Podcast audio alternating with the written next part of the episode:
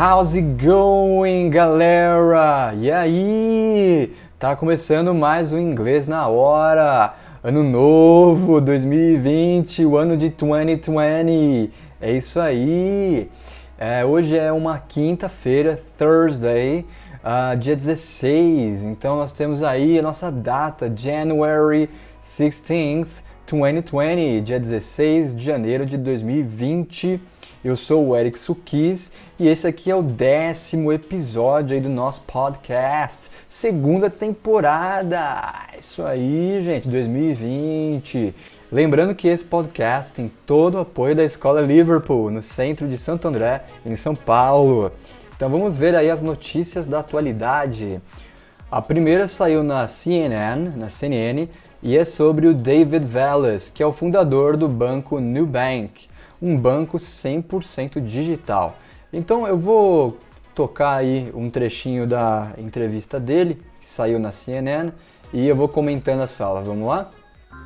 When David Velez tried to open a bank account in Brazil, the process was tedious. I had to go through a security line with three armed guards looking at me. I had to check in my bag in a locker outside, and then I had to go back to the branch about five, six times in the course of four months. Aí no começo ainda é a voz da entrevistadora, né? Então ela diz o seguinte: When David Velas tried to open a bank account in Brazil, the process was tedious.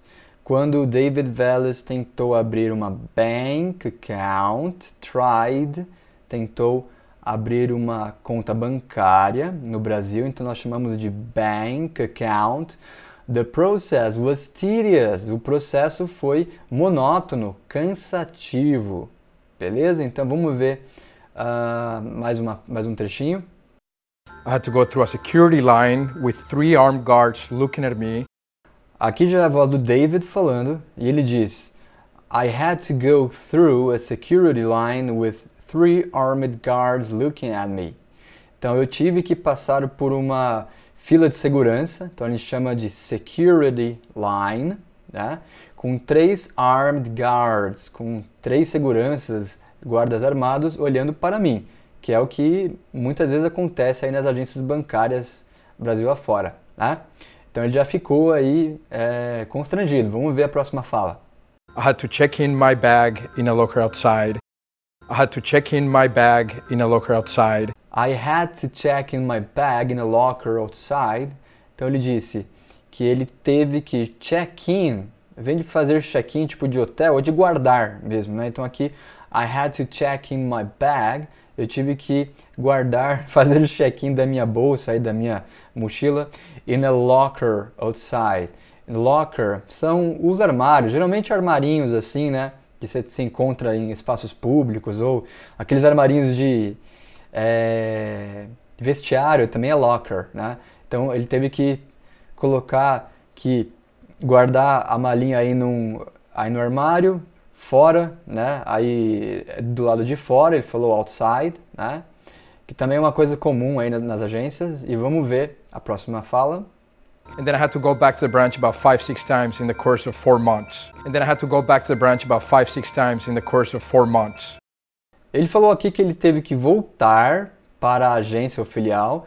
Then I had to go back to the branch. Então, gente, branch quer dizer um galho de árvore ou as filiais ou agências de uma empresa. Geralmente, agências bancárias, né, são as branches também. Então, ele teve que voltar para a agência branch, que se escreve com A, tá? B-R-A-N-C-H, cerca de cinco ou seis vezes, five or six times, para é, finalizar a abertura da conta. Então, como todo brasileiro sabe, não é muito fácil abrir uma conta aí no, no Brasil, no banco. É, tem exceções, as agências estão se modernizando, mas ainda é difícil. E foi por isso que ele teve essa great idea, essa grande ideia de fazer um banco sem burocracia, digital, que você se cadastra facilmente, né? Historically, the country's banking sector has been dominated by a few big players that charge high fees. Agora, ainda aí na voz da entrevistadora, ela diz que historicamente, historically, o nosso país, né, o nosso setor bancário é, tem sido dominado, ele foi e ainda continua sendo dominado por alguns poucos grandes players que cobram é, tarifas altas. Então, historically, historicamente, the country's banking sector, o setor bancário do nosso país, has been dominated, foi dominado e continua sendo por a few, a few quer dizer poucos, por poucos uh, grandes players ou grandes empresas que cobram né, altas tarifas ou taxas. E, e aí a gente tem a, a, a palavra fees. Fees se escreve com E, tá? F-E-E-S, mas quer dizer é, desculpa, escreve com E, mas a gente pronuncia com som de I. Fees se escreve com dois E's, se pronuncia com som de I. As fees são as tarifas ou taxas bancárias, aí no caso que são altas, tá bom? E o David Velas vai é, falar mais um pouco agora, então vamos escutar o áudio. It's a very uh, painful experience to be a banking consumer in Brazil. You pay very high fees and you get really poor customer service. It's a very painful experience to be a banking consumer in Brazil. Então, é uma experiência muito dolorosa ser um consumidor de banco, de serviços bancários no, no Brasil. You pay very high fees and you get really poor customer service. Então, você paga tarifas muito altas, very high fees, and you get, você recebe uh, um serviço muito pobre ao consumidor. Tranquilo?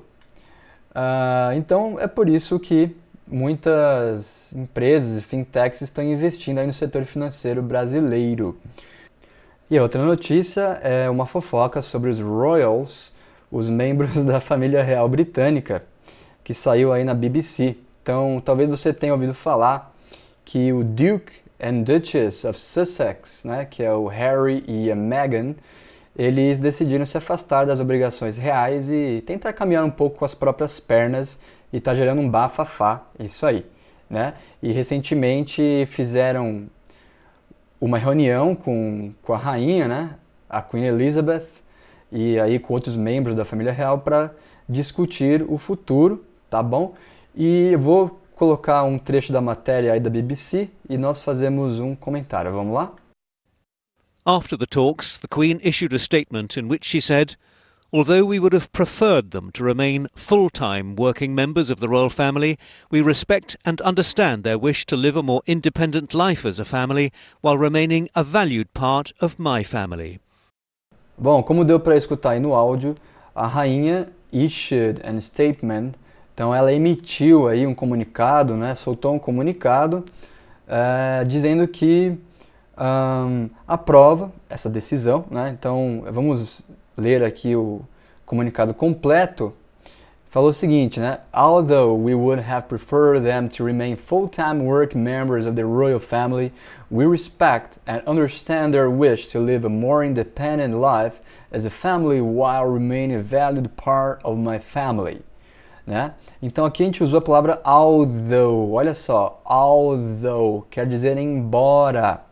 Então, embora nós preferíssemos que eles ficassem né, é, como membros é, em tempo integral da família real, né, nós respeitamos e entendemos o, o desejo deles, their wish, a palavra wish, make a wish, é a palavra desejo, né? respeitamos e entendemos o desejo deles de viver uma vida mais independente as a family, while enquanto uh, permanecem remaining a valued part of my family, enquanto permanecem uma parte valiosa aí da minha família, da, da família real aí, da família da, da rainha, beleza?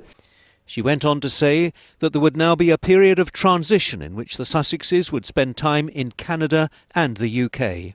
E o próprio repórter disse aí que ainda haverá um período de transição, né? Foi acordado que haverá um period of transition in which the Sussex will spend time in Canada and the UK. Então que vão ainda passar tempo no Canadá e no Reino Unido, the United Kingdom. É, então eles vão se mudar para o Canadá e lentamente vão ficar mais distantes aí das tarefas reais, né, das obrigações. Então é isso aí, galera. Era o que eu tinha para falar hoje para vocês. É, agradeço sempre o seu support, o apoio e o suporte de vocês aí nesse podcast. Lembrando que você pode escutar aí no, no Spotify, Inglês na Hora, ou também via nosso site. Você vai no nosso site liverpoolschool.com.br, lá no menu Dicas de Inglês Podcast, você consegue também é, escutar por lá. Beleza? Se você tem dúvidas, críticas, sugestões, você também pode mandar no nosso próprio site da liverpoolschool.com.br, tá? Pode mandar pra gente uma sugestão, uma crítica ali, tá? É, o podcast agora vai lentamente ser divulgado em mais plataformas para vocês interagirem mais. Mas é isso aí, gente. Thank you very much, muito obrigado and see you next week. Take care.